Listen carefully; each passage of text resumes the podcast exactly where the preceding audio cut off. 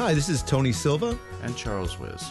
And this is episode 60 of Two Teachers Talking. Charles and I get together, talk about teaching, uh, things that work for us, things that don't work for us, and things that we just don't have any idea about. but um, we That's talk so about true. them nevertheless. That's really And, uh, true. that doesn't stop us at all.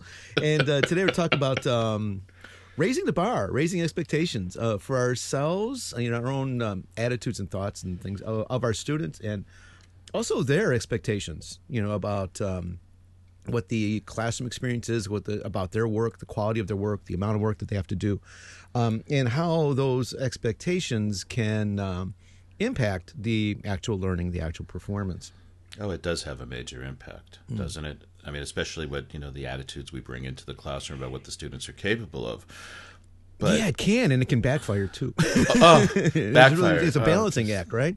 But uh, you had some success, right, this year? You were mentioning. I, well, I, I think I had success. I'm Hmm. I'm getting initial indicators of success. I'm talking about. Uh, I had two writing classes. One is um, a well, they're both required. One for the liberal arts program at the university, and the second one is the writing class for the English education majors, who which is the, the department I teach in.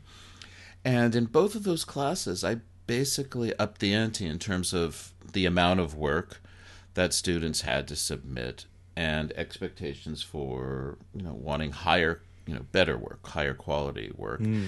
And after doing uh, the initial review of their work it seems to have resulted in some good papers being um, submitted but I must I have to be honest here that there's a self-selection process involved in the liberal arts writing class because a lot of students dropped out. Um, you know, out of an initial enrollment of I, I think 17, I was left with 12. So that says something in terms of students self-selecting out of a demanding class. But the other class, um, students can't really self-select out because without that, it's a, it's a requirement for the major. And since I'm the only person who teaches that class for the majors, the students there's no there's no benefit for them to not pass my class because they end up taking me again the following year. So, given that caveat, um, yeah, I'd say that there seemed to be a positive response to the demand for more work and higher quality work from the students. But I can't really tell you, Tony, exactly what drove that in the sense of what, you know, specific changes I engineered in the classroom. So that's something to think about. So there was nothing concrete, like in terms of the length of the papers or uh, the amount, the number of rewrites that were required, or the num- you know, I mean, the length of you know, papers, or the number of papers, uh, the number of rewrites, the the um, the standard that needed to get met. I mean, how what was considered acceptable, or in your grading, or you're communicating to them. Nothing that you can pinpoint. Well, I'm looking. There was the biggest change was informing them that there would be an assignment every week that would be due. Mm-hmm. Uh, and a lot of times in the previous writing classes, the assignments might be a two week Uh-huh, period. In other words, they might have, and then they'd have time to submit something. So the big change here was that something's going to be submitted every week. It's going to be evaluated by a peer. You're going to do a lot of peer editing, and you're going to submit, but there's also going to be a revision. Everything is going to be revised. Uh, what actually the concrete thing I probably could claim. I was reading somewhere um, a book. I wish I could remember the name of the person who said this, but they basically said that all first drafts are crap. That nobody writes a good first draft, and that the need and the necessity for revising and revising and revising, and that resonated with me. So I think that's how I approached it. Was that we're going to have you submit things, but the real, real work is going to be in the revision work. And I became much more demanding about how strict the students were with each other in terms of the feedback, in terms of the peer editing and the evaluation, that I said, I want to see lots of marks on the papers and teaching them the difference of that being kind and nice is not helpful when editing, when giving feedback to people in terms of their writing, that you have to be honest and polite, but it has to be ruthless. So I think that's probably the biggest change was the raising the bar on their evaluating each other. Mm. If I look back on it now. And, and listening, listening to you talk, um, and and, and not falling asleep. no, no, no. It's a.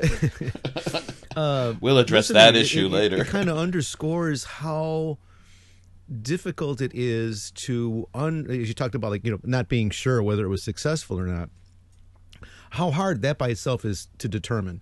The and assessment. How how hard it is to unravel all the different factors, right? So in this case, you've got the the higher expectations in terms of the amount of writing that they're doing. Uh, you've got higher expectations in terms of the the, the peer editing, uh, and in your mind, a conscious uh, increased drive for revision and so forth and so on. And um, the first thing that they said to me is like, well, yeah, you've got them writing every week instead of every two weeks. That by itself should uh, result in better writing at the end of the semester. Um, coupled with those expectations, and okay, so separate separate that out, and what what what's the how much did one contribute, how much did the other? Is like that's really tough. well, there's really always hard, if not, you know, obviously impossible. Well, there's always a problem of confounding factors. Mm. What is essential though for this now when I start thinking about it. As if I haven't thought about it before by the way. Don't want to give that impression.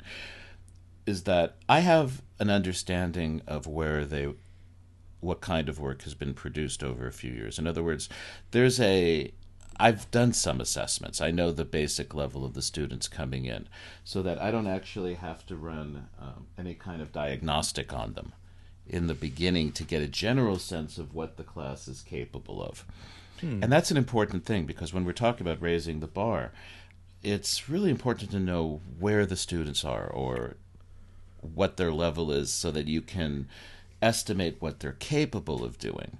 Here, I'm kind of able to go back over four or five years, six years of teaching these classes and say, okay, I know what students have basically done given a variety of levels over the year. I can kind of baseline it. And that was helpful in understanding that, well, the students are capable of submitting a writing project every week or some kind of writing. Um, but the confounding factor I'm wondering about is how much of this is students communicating to each other that oh if you take this class you're going to have a lot of writing or not a lot of writing. So i'm not sure that's a, that's, a, that's another big factor too because yes once you have a a reputation uh, the students come in with a certain uh, certain information about the way the class is done and the amount of work and so forth of your grading policies and so forth um, which is communicated you know among students on, on campus and things. So that also is is a factor right there. But going back to what you what something that you said, um, you're kind of fortunate in that um, you've got this um, baseline, existing baseline, and, and, there's enough regularity in your classes from year to year. Um, which is a lot of people don't have that yes. luxury. So, for example, I also teach um, a combination reading writing class, and um, each and there are three different ma- sets of majors, and each semester the level the assessed level of the students is going to change. And so i need to each uh, semester each new group of students have to do at the beginning of the semester to do my own assessment of their needs and assessment of their abilities um, whether it's the mechanics whether it's their mental horsepower or whether or how much does this group really want to work um, and I think that that if um, you know if you've got the baseline, that's great. If you don't, you got to create your own because key to this whole thing, as, as, as you as you mentioned, I want to just emphasize it. Um, in order to raise the bar, you really have to know what the students are actually capable of. I mean, it's a fine thing to say, okay, you guys are going to write the great American novel. Each of you are going to get a chapter and say, it's great to have this unrealistic goal. But um, if if the students don't have a realistic chance of achieving that goal, um, it's going to backfire. Mm, it's really it's going to be a disaster. and you know that gonna, they're going to I have no hating English even more that. than they did before they got to you, right? I've done that before. Uh-huh. I made that mistake. Well, everybody has. More than once. Hmm. Maybe I'm going to set a record on that. but that's a good point. Is that the the goal has to be something they're capable of accomplishing and of achieving. Yeah, realistic goals, right? And they also, I think, have to be built in to the success has to be built into the first couple of assignments. Mm, Otherwise, that's really important. That's really good. Yeah, because you're raising the bar. You're saying, okay, I, I, expect you to do this. I think you can do this. Because what we're doing is, as we mentioned before in the beginning, talking about the difference between our expectations and their expectations. I can pretty much deal with my expectations. Um, it's really hard to influence their expectations and what they assume to be what they're capable of doing. So the first yeah, that's the piece that you've got to change, huh? Right, and so building in some kind of challenging assignment in the first week or the second week that they can succeed, be successful at, that they could succeed with, I think is really key. But uh, that's always a hard one to come up with. Yeah, and it's along with um, the um, you know their abilities uh, which is one thing, but uh, so closely related, but really not the same thing. Um, are the other peripheral skills that might be involved? Um, we, we Allison Kitzman was on the, the, show a few weeks ago, and one of her um, big things is uh, what she calls preloading, and that is uh, the way she does it in her department and her program is making sure and actually doing in the first few weeks of the year um, basic academic skills. Mm-hmm. Um, things like, you know, things that we mistakenly assume that students know how to do. Things like taking notes, bringing a, a, a, piece of paper and a pen to class, um, and, you know, confirming what, you know, what the homework might be or what the assignment might be and whether you're in class or not. It's like if you're not in class, then yes, it's your responsibility to find out what it is that's expected of you. Because you'll, you'll have kids to do, I'm sure you still have kids to do this. They'll come to class and, you, you know, the assignment, it says, well, where's your assignment? It's like, well, I was absent last week. Okay, that's two strikes against you. You're absent and you haven't done the work. And somehow being absent in their in many students' minds excuses them from being responsible for the work that was required because they weren't there in class. And it's like, and and there you have it in terms. And you got to teach that. to That's them. raising the bar for some yeah. students. That's raising the bar for some. Yeah, students. like staying in the chair, not on the floor. Well, I've had that. uh, well, we've we've had that. We've worked at places where that was. Uh, we worked together where that was an issue.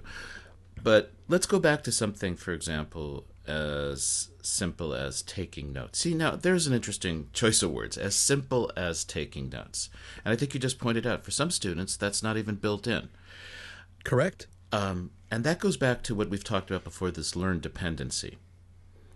A lot of raising the bar, a lot of, I think, what Allison's talking about is twofold. One is what students don't know how to do and the second part is the expectation on their part that they don't need to learn things because it's supplied to them. And a perfect example of that are uh, the professors who give out their PowerPoint notes. Yeah, so, yeah, yeah. Right? Yeah, so the right. students just sit there passively during the whole class, knowing that there's no reason to engage in note taking. So this raising of the bar can be broken down, at least initially, Tony, right? I think is one is let's look at it as a skill based issue. Increasing their ability to do basic skills. So, for example, note taking. Uh, I don't know what you do. How do you, what do you do for note taking in your class? Do you teach it directly to your students? No, I don't teach a lot of content classes. Um, so many of my classes are more activity based. Mm-hmm. Um, for some classes I will point out, I make a point of uh, when I'm introducing new vocabulary and new expressions. Um, I'll just very simply like write this down. It's important, hmm. and I'll, I'll make a point of say when I write when I write these words on the board here, write them down because they're important. They're either important for the exam that I may or may not give, depending on the school and the class. Uh, it's important because they just something that they're supposed to know, or it's something that's very likely going to show up, like on a TOEIC or a TOEFL exam. Um, but I just very clear. It's like, hey, listen, this part of the board. When I write something here, it's important. Write it down. Oh, that's interesting because I will teach note taking in every class, mm. whether it's content based or skill based class, for example. And I use the Cornell note taking template with my students. Mm-hmm. And I print it out. It's accessible, you know, download, you know, the link from the website. And that they're supposed to do that every week and usually you know because i'm beginning and ending every class with review and they're allowed to use those notes for any quizzes or tests so there's an incentive there. But the idea, for example, that a teacher would write a new word on the board and students would not even write it down mm-hmm. is an indication of just one kind of way that raising the bar is that the student understands they need to write the word down, but also that they want to write the word down, but also that you, as the teacher, have built in some mechanism that will reward the behavior you're expecting. Mm-hmm. So, for example, the quiz or the test that checks on the vocabulary the following week, and that allows them to pull their notes out so that you're driving them. Because so much of raising the bar, what we're talking about, starts off with making sure that they understand the basics and they're competent with the basics. It would be as if you know we're talking about any sport or playing any musical instrument. Without those scales, right. understanding of the scales, you can't go anywhere. The problem is that practicing the scales is probably the least exciting part of learning an instrument. Everybody wants to jam away. Yeah, right, exactly. And the thing is, if you're going to ask them to do things with those skills and they don't have them, you're they're they're set up for failure from the very beginning. And okay. regardless of how hard you try to push them later on, if they don't know how to do what you're asking them to do, um, they're just going to get turned off because I mean it's just confusion, right? Oh, exactly. So we're breaking down these activities into subsets. Right. So you have a lot of variation, I think, in your classes from semester to semester and year to year. Yeah. How do you go about establishing a baseline, understanding where the students are at? Do you have some tools you use to get an idea of where the students are at so you know where you're starting from because you obviously can't raise the bar if you don't know where you're starting from right um so again so many different classes i don't have a a fixed toolbox um it's a it's a writing class or reading writing class yeah they'll get um at the beginning they'll get uh, some something to read and then summarize uh, they'll have to do that and they'll have to do another short piece of writing just so I get a sense of like what they're getting from the reading and, and what their actual construction is like. Mm-hmm. Um, in the speaking classes, it's um, a little bit more difficult. Um, we, you know, in a, a, couple of years ago, or maybe it was last year, we, we talked about what we did on the first day, and um, the informal assessment tricks and so forth that that each of us had in terms of what we watch for. Um, for example, you know, who laughs at the jokes. Um, I stopped doing you that. Give a, you give a direction my, my and see how many people. Funny, like, yes. you know, close, you know, put your book away and see how many people actually put the book away. Right. Or and you know, just gonna eyeball that kind of stuff. Look for, you know, comprehension in the eyes. Um, you know, small things like that for for the speaking class. For the writing classes, it's it's it's a it's a writing sample. Mm-hmm. I think the one about following directions is a good one. Mm-hmm. That's a, always a good indicator. Interestingly, we were going back to the episode we talked about when um, it's a long time ago. This is episode sixty, so we're going back. That must have been one of the first episodes, early, early on. Probably in the first year. Yeah, at the end yeah. of the first year, I'm guessing. Right. And here's something I'm definitely going to change: is um, I'm going to go in and I'm going to give vocabulary assessments to all my classes on the first day.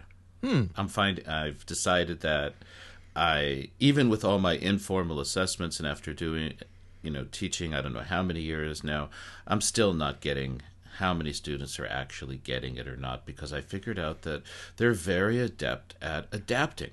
Mm-hmm. This isn't, you know, I mean, I have strategies for when I don't understand what's happening in Japanese. so, Right, and and, the, and these kids ha- having gotten admission to um, certain level of university are quite adept at that. I mean, they are good at finding a way to get through. right. So, at, by definition, at the level of, at the university you're at, they're adept at getting through that university. It's an interesting concept. So, I'm decided that regardless of the negative impact an assessment will have on the first class and on the class environment, I need some quick and easy and accurate measure of my students' language abilities so that I can baseline accurately. And I've decided just that I will do a quick vocabulary test of the most frequent 2,000 words. Um, this is what's called the levels test from Paul Nation. I've put it onto a Google form so my students can just do it on their smartphones. It has a grading script, and I within 10 minutes of the cl- of the test being finished on the very first day, I have a profile of you know how what my students' basic English ability is in terms of recognizing words. And that's helpful. And that's, I think, one of the big determinants of being able to baseline is to start off with saying, hey, how many words in English can they recognize? Not can they produce, right? But, you know, recognize. And that's helpful. And I'll let you know how that goes because I hmm. traditionally have never done that. I've only done that in a listening reading class where it's really essential to do that from the first day so that students can be directed to the appropriate graded readers mm-hmm. that they need mm-hmm. to use. So I'll let you know how that goes. But so I'm just wondering, Tony, so you go into a class and I think you get a lot of really good production out of your students when I hear what you've done with them and the kind of projects they do and where they end up. I think you have pretty high expectations going in regardless of Yeah, and and it can and that can backfire, right? And uh, in fact, that happened to me this semester with um, one of the classes. Uh, as I've talked about before, I give the students a lot of control, a lot of autonomy about what they do, and so the students can choose uh, what they uh, want to do for their grades. You know, for example, this is a reading. There's a lot of choices, right? Um, reading journals, um, formal research papers, um, writing journals, book reports, et cetera, et cetera, et cetera. So they had a lot, a lot of choices going in, and um, they uh, they kind of threw me because they uh, they themselves requested or chose um, to do a, a real lot of work.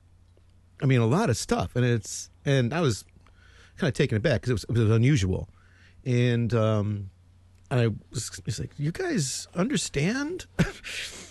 they didn't, and I said, "Do you guys really understand?" And they, yeah, yeah, okay, all right, fine.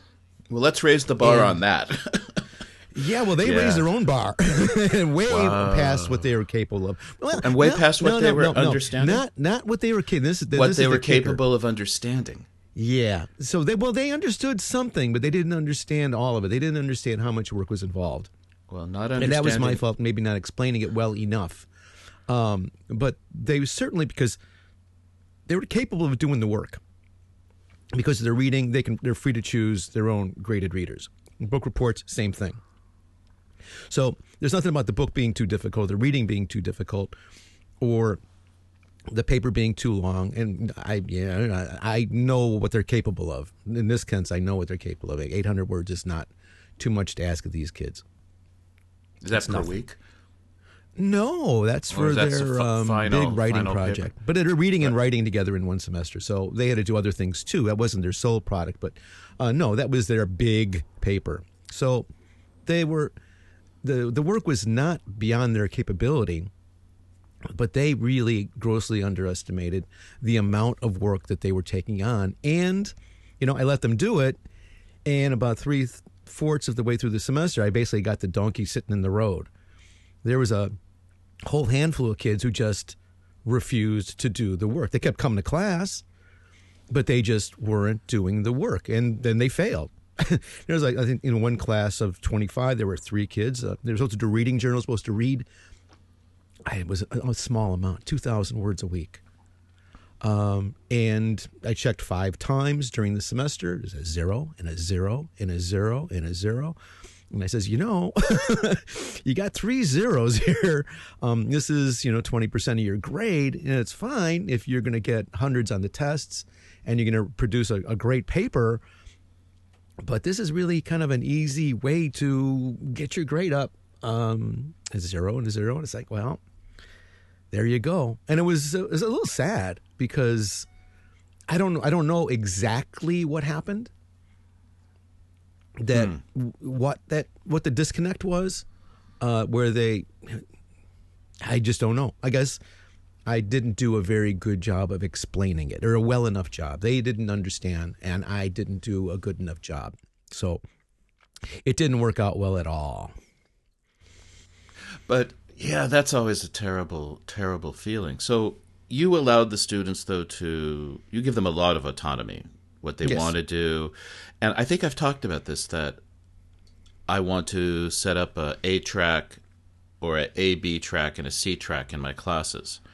Um, in terms of raising the bar, what it's actually kind of also lowering the bar is maybe to let students self select who wants to really achieve, who wants to really go for it, who wants to really do the best, and then have let the other students who are not interested in really spending a lot of time or effort, you know, focusing on the class, have them have a structured situation where they can be successful and be able to get through it, but the other students have the opportunity to really push themselves and go as far as they want. And this goes back to one size does not fit all. I think I'm thinking now, Tony, that I'm taking that approach again, right? Raising the bar is something I'm applying carte blanche across the board. And maybe that's not right. Yeah, maybe, yeah. again, looking at more individualized instruction, which is such a difficult, difficult thing to do. Mm-hmm. Differentiated instruction, adjusting to all the different levels and personalities in the classroom. But maybe uh, if we looked at raising the bar, maybe one of the things we should actually be asking are what students are most receptive to having the bar raised for them, who are going to be the most successful, who are going to have the best chances to achieve beyond what they expect. Does that make sense? And, or is that discriminating against students, or is that not allowing students to really become who they are, you know, achieve their potential in a classroom? Seems like a real ethical or nightmare yeah, there, doesn't might it? say, yeah, like taking the easy way out. Is that okay? Yeah, I don't know. Yeah, good I mean, you're right. We're talking about raising the bar.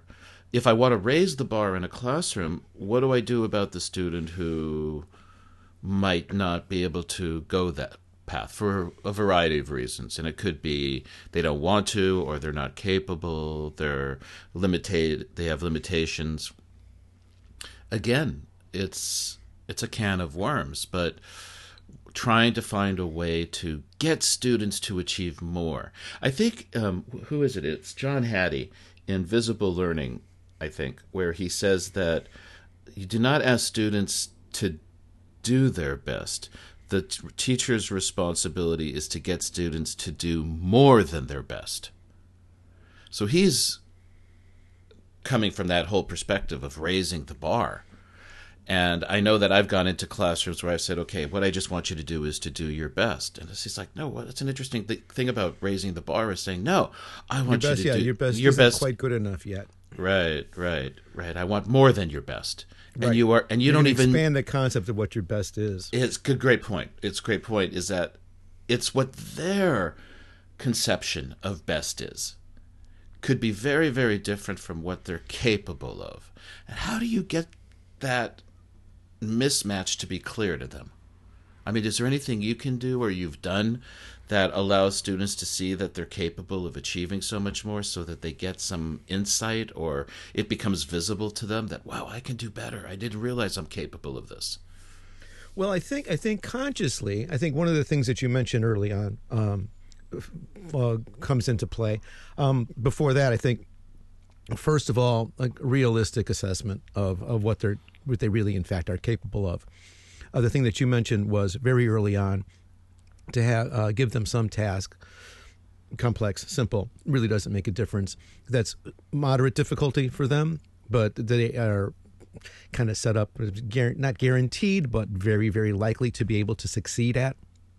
So they get the positive reward of succeeding early on, tackling something that they thought was intimidating or challenging, and then um, succeeding, which I do with a lot with the speaking classes, because um, a lot of kids are just not ready to, to speak, and I force them on the second week that they're speaking, and then I you know always praise them in class. See, it didn't hurt, you did it, and then it's all you have to do, and they say, oh, that's all we have to do. That's all you got to do, and it, and it works great. But in terms of like you know, for again, for everybody to to to kind of go at a, at a complete different angle here, um, subconscious um, studies uh, showing um, the the teacher's expectation and the teacher's internalized expectations of the class or individual students and the impact that it has, how the, the expectations drive the teacher's behavior and the effect that that behavior has on the students. Um, and there's a study, 1970s, uh, Rosenthal, I think. Um, and um, it was a, in California, and they took um, classrooms and uh, they told the teachers they were giving the students a special test. It was just a regular IQ test, but they told the teachers it was a special test. And then they chose students at random. And said that this special test identified these students as um, driven to excel. These people are show the characteristics of excellence, and these are going to be the students that you really want to watch because they're going to do really well. And then they t- give them the same post test, and yes, in fact, those students that were chosen at random that were perceived by the teachers to be overachievers, in fact, overachieved. Mm. So the teacher's behavior in terms like you know, um, calling on the student, nodding and smiling, distance you know to the student, um, reaction to student answers, so forth and so on, different all the subconscious things that a teacher does when he he or she expects the student to be able to do things well versus says, "Oh, you're just an ordinary person, so you didn't answer the question." I mean, all kinds of subtle things that we do without thinking about it. By being aware of that and somehow integrating that into your own classroom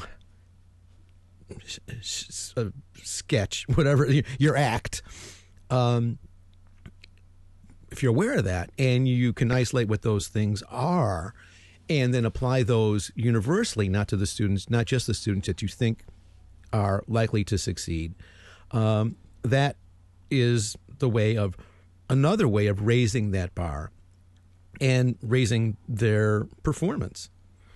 Mm. And I think the flip side to that study, Tony, is the one, again, I think, where did it occur? Maybe Stanford, where they took students and they were measuring mathematic ability, mathematics ability, and they said to students, okay, in one sense, intelligence is fixed. And to the other group, they said intelligence is plastic, it's variable, it can change, it can grow and develop. And again, get very different results from they students. told this to the students or the teachers they told it to the students students right so this is the flip side of that yep. kind of the same thing with you know intelligence is variable and it can be improved. It's not a fixed genetic kind of quality.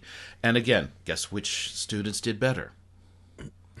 These effective variables have a, quite an impact in the classroom. And being aware of them is important. But I want to go back to what you were talking about with this the expectations. Expectations are how we think about students where those thoughts creep in while you're teaching is like, oh, this kid's not getting it, or what's wrong here. Those are the you know those are pretty easy to identify in our in our thought patterns while we're teaching. I think as they arise, and I've really tried to become as aware of as much as possible when one of those thoughts or that kind of reaction occurs, and to stifle that as much as right away, just because it's like this is not helping me. I'm labeling a student And this is the key because once we have that thought about a student or a class, we give the we have a fixed kind of estimate of what they're capable of doing. We've created a box. yeah, yeah. It becomes a self fulfilling prophecy. Yeah, you- Ex- right. it comes exactly what you expect it to be, and you're making it happen. And this is right. And this is the problem with labels is that it imposes a paradigm of how I'm going to react and think and interact with that student. So avoiding labels is really good and in a sense expectations are a kind of a label. The other thing I think that's really important Tony what with what you're talking about especially when you were describing what you do in class is the importance of feedback and that we as teachers have to be getting feedback on how students are doing. But the students also have to be getting feedback about how well they're doing. And if one thing that I definitely need to increase in my classes is the amount of feedback students are getting about how well they're doing. And yes, capital Y yes with a bunch of exclamation points after it because that is a incredibly effective teaching tool. That kind of feedback, positive praise when they're doing something right. Because I think I think a basic assumption that I think teachers have have to have that they, you have to assume that the students come to class they they want to do well. Now, their experience may have been that they've never done well before, and it's probably not going to go so well this time either. Um, but if they were given a choice, I think students would choose to do well rather than do poorly. Um, that may not be realistic for some of them. It's certain their own experience might not bear out that kind of optimism. But if we can give them the choice, which is why I think that the you know talk about early on that uh, uh, task that's geared towards success, but gr- uh, graduating those at a manageable pace, right? Again, close monitoring, close assessment site, and just keeping them, pushing them a little bit harder and a little bit harder throughout the semester uh, can be, I think, can be really uh, effective. But that again, the, the success, the actual success on the task, but also as you said, the feedback and it doesn't necessarily need to be positive either. You know, we said it was like this isn't good enough. You know, you need to you need to you need to work a little bit harder. You need to do a little bit more. Uh, you need to pay more attention to A, B, and C, um, rather than just you know toss it out there. I mean, that kind of again, this is the kind of thing that they talked about in that um, the study that I was talking about. Subtle things, right? Giving us, us um, paper back to a student, you know, if you think the student is not capable and it's a 50 or 60, you just you just give it to them and it's like so, someone gets a high grade say oh this is really good. There of course of course sachiko 95 yeah great.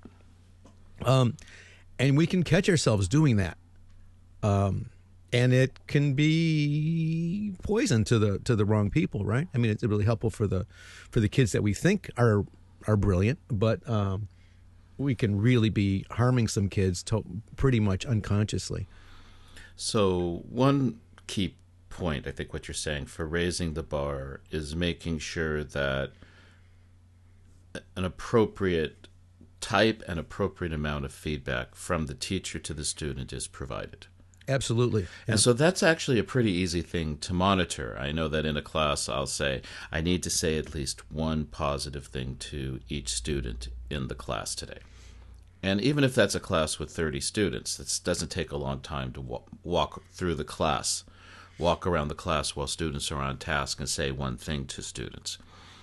But that's a, a simple, I think, way to approach it is to, I need to provide one positive piece of feedback and I need to provide one critical piece of feedback that will enable someone to move to a higher level, to improve in some way.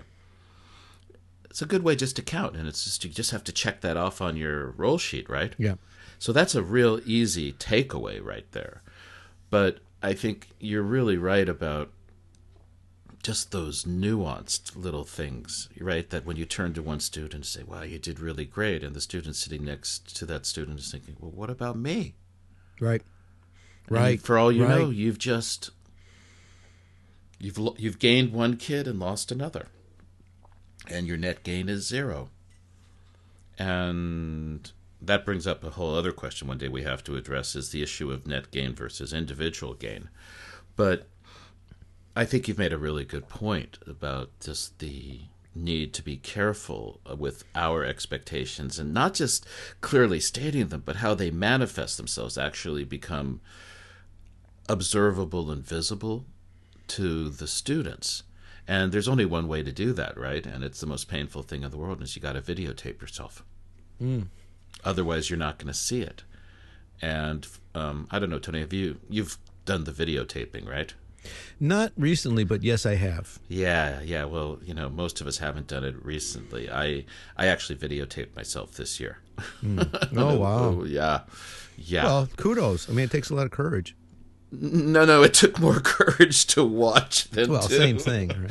But it was painful.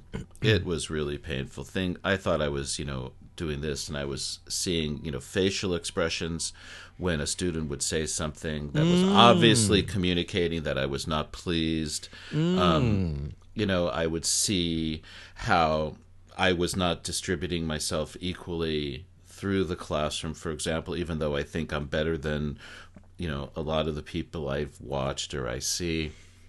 Again, um, but the the real value was, you know, dealing with the ego aspect, right? Um, and I, I, you know, I'm looking at that and thinking, you know, when I raise the bar with my students, am I really raising their bar or am I raising my bar? I mean, how much of that's ego? I'm kind of segueing here a little bit, but I mm. think we might want to one day have an episode just about what's the role of ego in teaching. Mm. Because you know, it's usually it's lose your ego, right? But yeah, um, what I was going to say though is there's so I just was watching myself and I was seeing so many clues that obviously the students could pick up. You know, when I was happy, when I was not pleased, mm. when I was disappointed. And the point is that I realized that if I'm giving negative feedback, or let me rephrase, if I'm giving critical feedback that there's improvements that need to be made or the level of work wasn't appropriate, I was able to see that I need to be able to communicate that so that my the unconscious expressions of disappointment are not being communicated. Because that's mm-hmm. what I really could see was it was really clear that I was disappointed with certain students. Yeah, when we're up in front of the room and we're we're talking, we're going through our thing, and you got those 20, 30, 40 pairs of eyes trained on you. Um, if they're not sleeping, they see everything. Like you're talking about those like subtle little things that you don't not realize that you're doing. They pick that up. Well, you're right. I don't see it just because I don't watch myself. Yeah, yeah. And you think you're in control. You think you know what you're doing. You think you're in control of all that stuff that would what your facial expressions, how you're communicating, all that stuff. You think you got it down. But you said when you watch that videotape of yourself, it's all, other things become quite apparent. Yeah. Yes, yes. So when we talk about raising the bar individually as a teacher, I have certain specific things I'm going to be working on this year, hmm. which again I'm going to be videotaping again. And what I've done though is I, I used a video camera and I used an iPad. So and they were in opposite they were pointed in opposite directions. So one is looking at students and the other is looking kind of at me from different perspectives. And then they're kind of synced together time wise. So I can actually watch and see you know, if I do reaction some to student reaction to what I'm saying, yeah, and it takes a lot of time, and it was really, really time, you know, um, took a lot of effort, but it's really valuable in um, seeing how those unconscious things that I'm just not aware of, and as you pointed out so clearly, think I thought I was really in control of the performance aspect.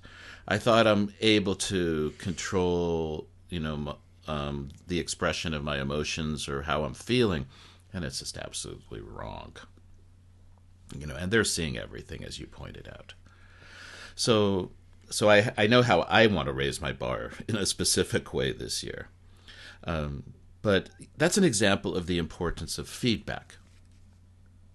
And I'm beginning to think that to raise the bar, the first step is to increase the quantity and quality of feedback we're getting. And it's I'm not talking about corrective feedback here. I'm talking about what again Hattie would talk about where he says, you know, getting information, data about how the students are doing, how well they're understanding, how they're feeling. In other words, it's feedback from the students about what's going on in the classroom. And if we can create mechanisms that allow us to get that feedback, we have a better understanding of what's going on in the classroom, and therefore it's a lot clearer how to raise the bar. But otherwise, you're flying blind. Mm-hmm. And I think that's the first step in raising the bar.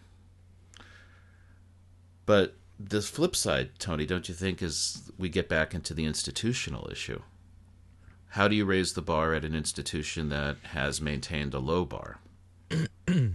or do we not even want to discuss that and open well, that can? we can. I think we can pose the question. I don't know that either of us has an answer. Um, again, this is something that um, I've discussed with um, with Allison uh, and her school and her department. Um, and she's trying to do exactly that with um, the, her crew of teachers. Know, and her mantra for the past couple of years has been "raise the bar, raise the bar, raise the bar." Um, I don't know. That's a, that's that's a whole other thing, and it's very very difficult. But um, I think that's what you what you do, and you do you do it like one teacher at a time. If you're trying to reform the whole institution, but if you're part time, you don't you don't have a chance of doing anything like that other than something informal in the teacher's room and so forth and so on. Um, and but mostly you're left with what you're going to do in your class in as, as, as in a micro environment where the the macro environment is one with a very very set of low bars across the board. Um, uh, and I think at this point, yeah, I think the teacher uh, needs to kind of realize that you know, have the self confidence and, and maybe the ego saying, well, yeah, that might be the case in your other classes. This isn't your other classes. This is this class. And in this class, this is how it's going to be. Hmm. I'm going to expect certain things of you, and I want you to expect those things of yourself as well. And um, you're going to succeed. You're going to do this. I don't know that you have an option other than just throwing in the towel and saying, okay, do it your way. Hmm. Yeah, it's a difficult situation. But I, hmm. I, think you're right that you set up those expectations in your classroom. And, and it's hard work. It's such hard work, isn't it?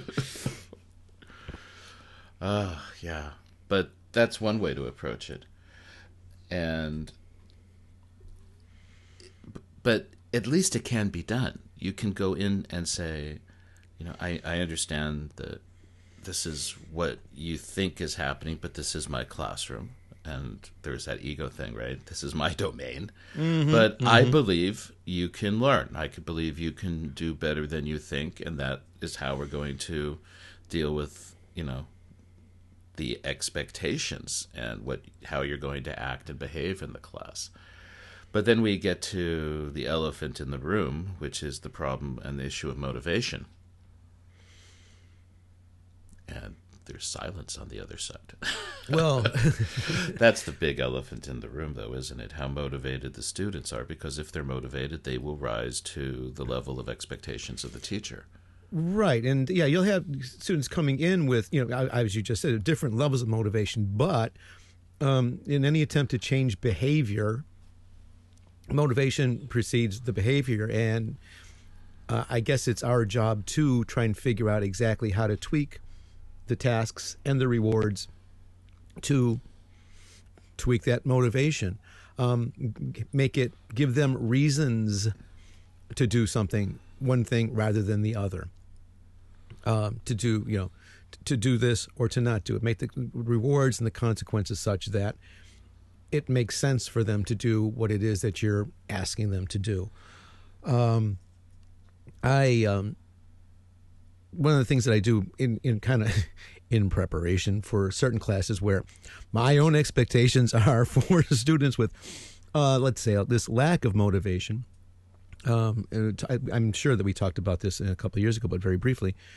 Part of my first day uh, spiel is, um, yeah, we've got we're here for the same reason we're here to learn English, for you to learn English.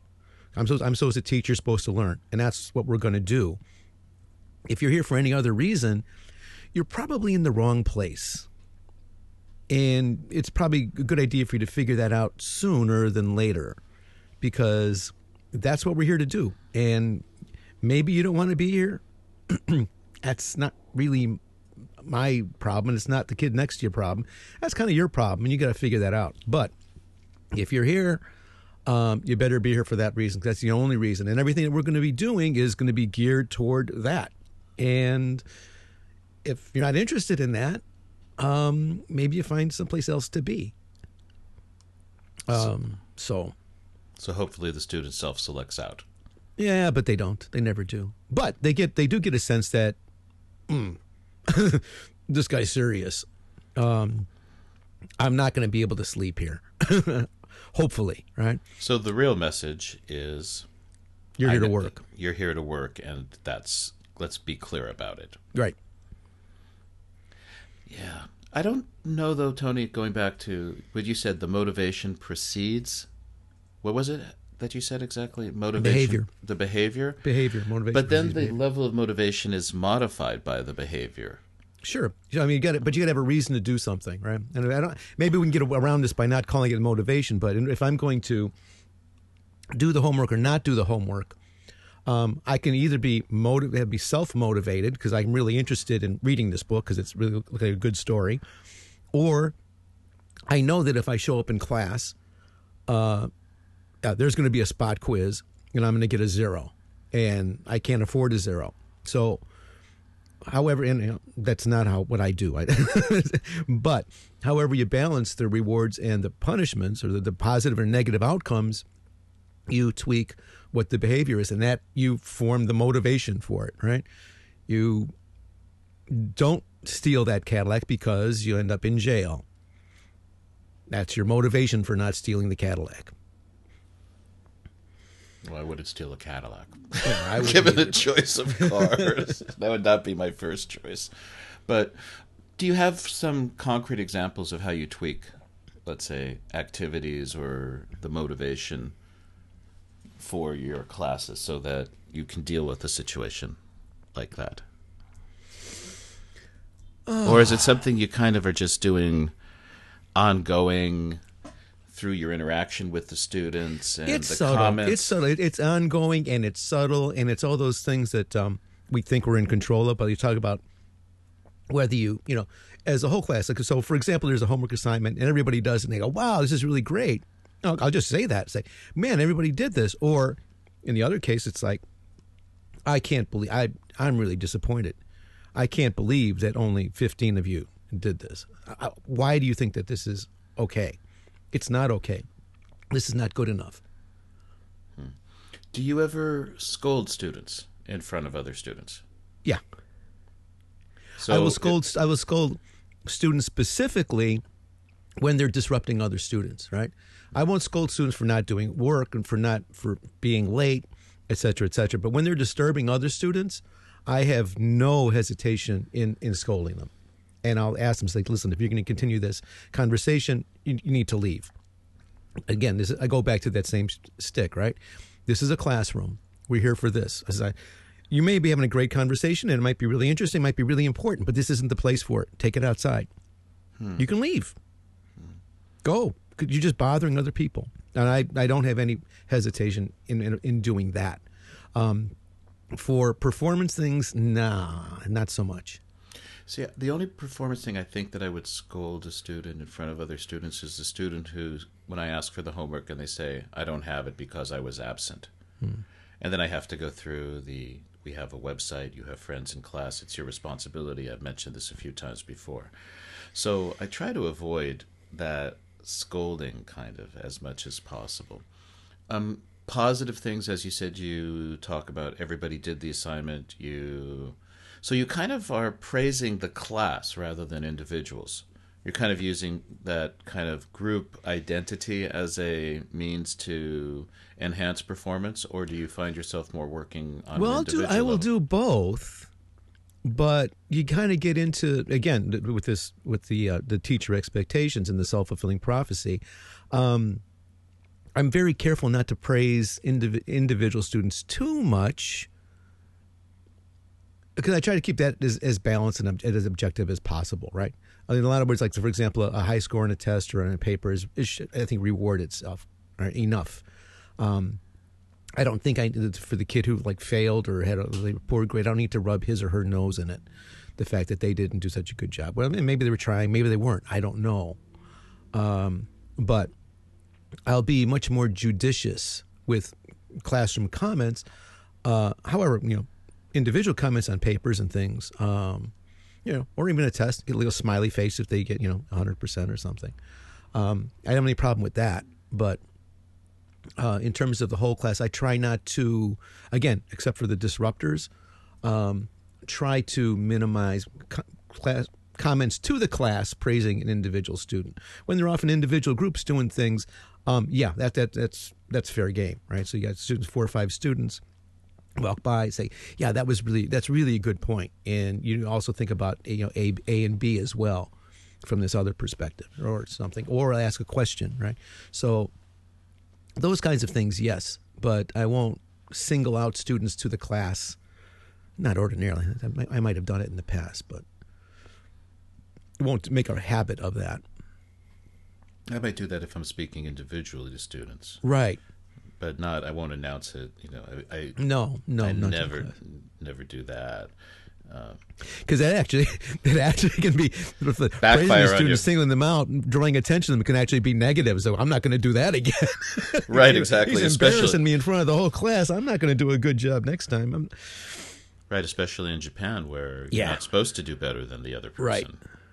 You're really uh, making a mistake on that one. So the the feedback has to be on an individual basis, has to be done somewhat privately. But I find that getting students working in groups is one of the best ways to be able to raise the bar and at the same time make comments yep, in a public setting so that students can see what other students are capable of doing.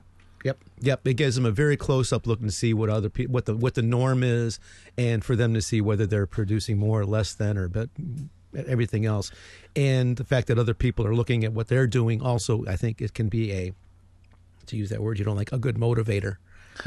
That's right. but I think the other thing that is really key to raising the bar, and it's kind of the most important thing, and that's why it's being saved to the end, is if I want to raise the bar, if I want to increase students' performance, they have to have a model of what's being, what's an example of good. There has to be mm-hmm. some model that they understand that this is what I am aspiring towards. This is what I am trying to achieve. And it just can't be, I want you to be better. So if I say, I want you to write a good essay, I have to provide them with a model and say, now this is an example of a good essay. Let's look at it. What what makes it good? This Really is a- important, especially in Japan. Really important. yeah. And I've been hesitant to do that in Japan because of the tendency for copying. And over a long period of time, I've done that. You know, that no, I'm not going to give a model because they'll just copy the model. And they'll just use that as a template and fill in the blanks, and there won't be that much learning. But I realize it doesn't matter, that a model of excellence must be provided. That this and this is minimally an, a minimally acceptable model, and this is not an acceptable model. So students really have a clear idea because it might be clear in my head what's good, Right. And building it from scratch in their head against all the, the, the stuff that they've already mislearned uh, is really hard and unnecessary. Uh, you're, I think you're right with the model thing. As much as some of our instincts balk at, um, you know, force feeding or hand feeding them too much and things, I think mm, they know they they understand how to work with models. Let's use that. Let's use that. Right. It's it's it's an incredibly useful tool, um, and even though I feel that they might copy or I'm scared of that, it just boils down to the fact that my expectation is not visible to them. It's not obvious to them. It's not understandable. They don't really understand what I mean when I say I am expecting higher quality work or more work or better work. So, you know, for example, if you say this is I want 250 word paragraph from you, show them what a 250 word paragraph looks like answer, you know, and provide them the range. Does it have to be exactly 250 words? What if it's 248, 247? Is that acceptable? Um, if I say that I want clear argumentation or I want supporting sentences that have concrete evidence, provide the model. Give them something that they can measure themselves against because how can they raise the bar if they don't know how they're doing against the bar? Yeah, my my students have um, two samples of book reports online that they can do, and then also for the uh, critical essays that they have to write, um, persuasive essays at another university. I have links to pages that have models online for them. So, mm. um, I, yeah, I do that all the time because right. it, yeah, it just it helps them do a better job. Yeah, I think if we get you know success from that, and the importance of rubrics so that they understand how things are being evaluated and so the criteria are clear mm-hmm. is also something really helpful. But the flip side of that is then they start working towards a grade. So your rubric has to be designed towards performance, right? Not grading. Otherwise, they will you get that working towards okay, I'll just I'll shoot for a B, not rather shoot for learning goals, achieving something. Well, Tony, what do you think? Do you think we've covered that? I think I think we got it. I think we've got it. Um, in terms of like setting, you know, the the classroom tasks in a certain way with a certain backup preparation for it, setting the goals or the levels appropriately. Um, also, try and control the subconscious things that we mm. communicate in the classroom um, unintentionally. Kind of getting, a, you know, being aware of that and trying to get a handle on that. Um, different ways of rewarding students, different ways of calling students out when uh, their behavior, their performance is less than you think it should be. Um, and I think, but uh, you know, the thing that you mentioned early on, the uh, well, we both agree on that that uh, initial assessment, accurate assessment at the beginning, critical, and then setting up, as, as you suggested, those yeah, initially, and then I would say progressively through the semester, tasks that are that they are able to succeed at. Mm. So and setting up an ongoing system of assessment so that you know how well they're doing against the bar, and they know and, too, and they know. Mm-hmm. You know, because it's it's up to them. I, I want to give my students responsibility. It's like I expect more from you. Now you decide, right? It goes back to your comment about motivation. So I think we're all in agreement about most of what we've talked about, and just want to emphasize again the importance of models of mm. what what the bar looks like, right? And sometimes even showing a before and after with students is really really good. Mm-hmm. Mm-hmm. Okay, all right. So I think we've covered it, and we can wind this one down. Yeah. Okay, so Charles Wiz, Tony Silva two teachers talking blah blah blah. right? Yeah, blah blah blah. And uh, brief shout out to a long time listener from the very beginning, almost. I think Rebecca, somewhere here ah, Rebecca. Japan. Hi, Rebecca. Yeah, and um, all our listeners, in, all our listeners in Russia. That's right. Looking at the logs and things, find a lot of the, a lot of our listeners are over in Russia. So. Uh, I don't speak Russian. Neither but do hello, I. and thank you for listening. That's right. Thank you very much for listening. So, please keep listening. Yeah, and uh, give us you know, give us a shout. Let us know what's what's going on over there at at two, two teachers, teachers talking, talking. at gmail.com. Go ahead, Tony. And the uh, webpage, twoteacherstalking.com, and Skype, also Two Teachers Talking. Okay, Tony. And that's about it. And here we are in the middle of the break, getting ready, yeah. evaluating, planning, and I'm going to go back to planning. So be well. You too.